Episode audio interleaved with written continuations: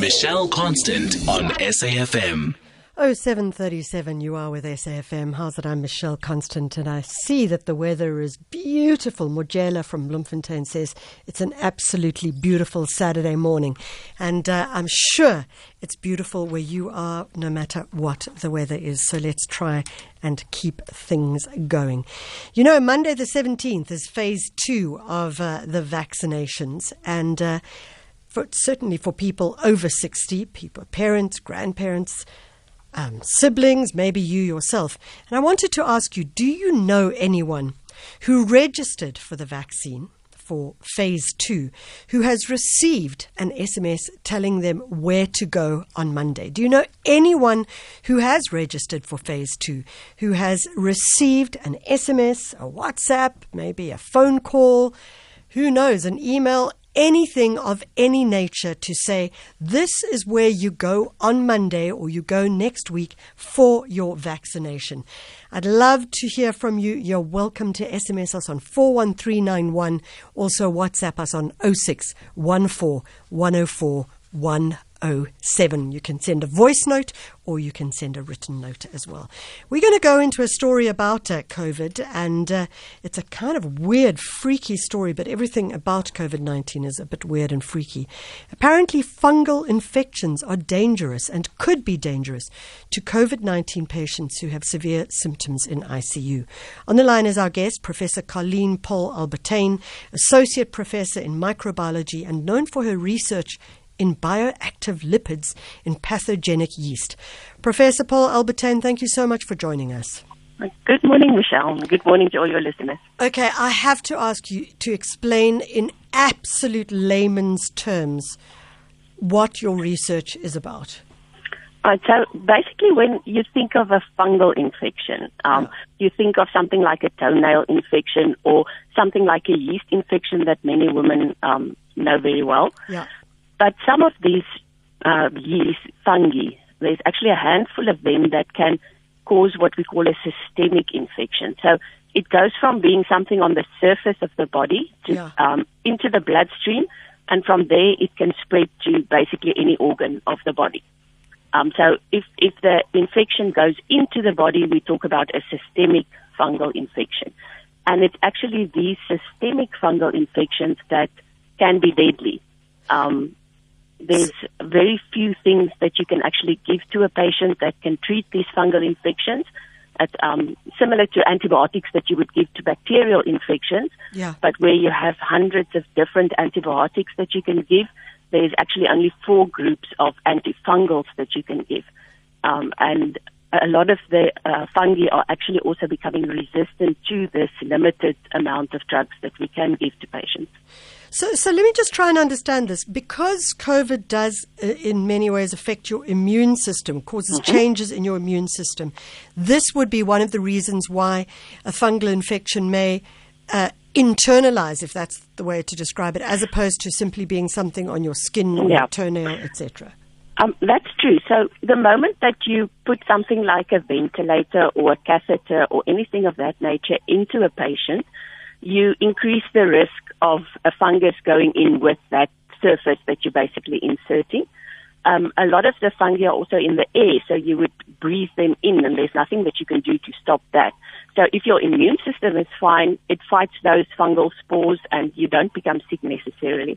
But because of COVID, and especially in patients that are very ill and have comorbidities, things like diabetes, for instance, where there's changes in your blood sugar level that the fungus actually likes. So it likes sugar. So the moment that there's a lot of sugar in the environment, it will start to take that up. So it ends up in your bloodstream through maybe a catheter that was inserted or a drip or something of that nature. Then because of the changes that COVID actually causes in your blood sugar levels as well as in your immune system, the fungus will just start growing and spreading to different organs.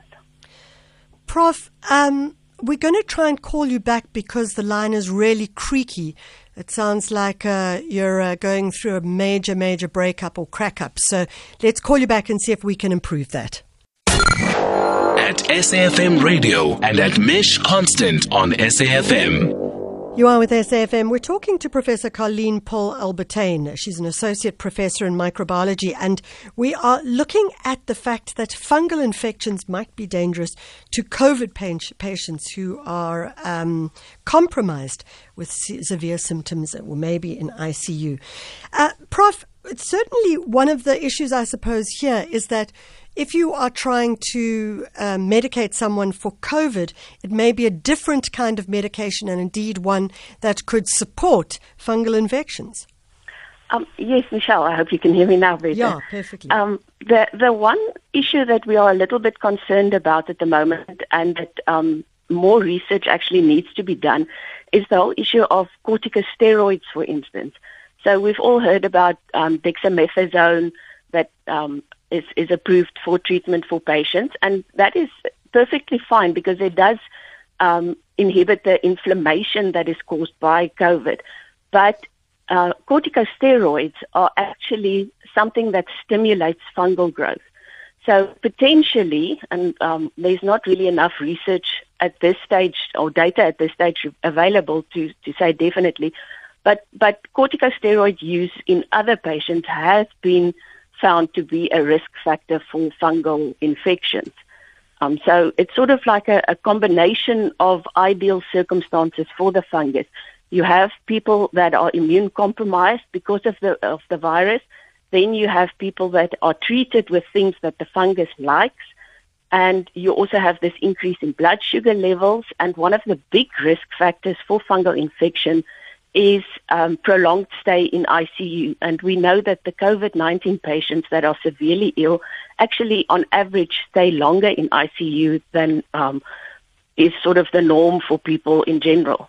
So it has the potential of really becoming a problem. And then the other issue is that patients in general are not routinely screened or surveyed for fungal infection.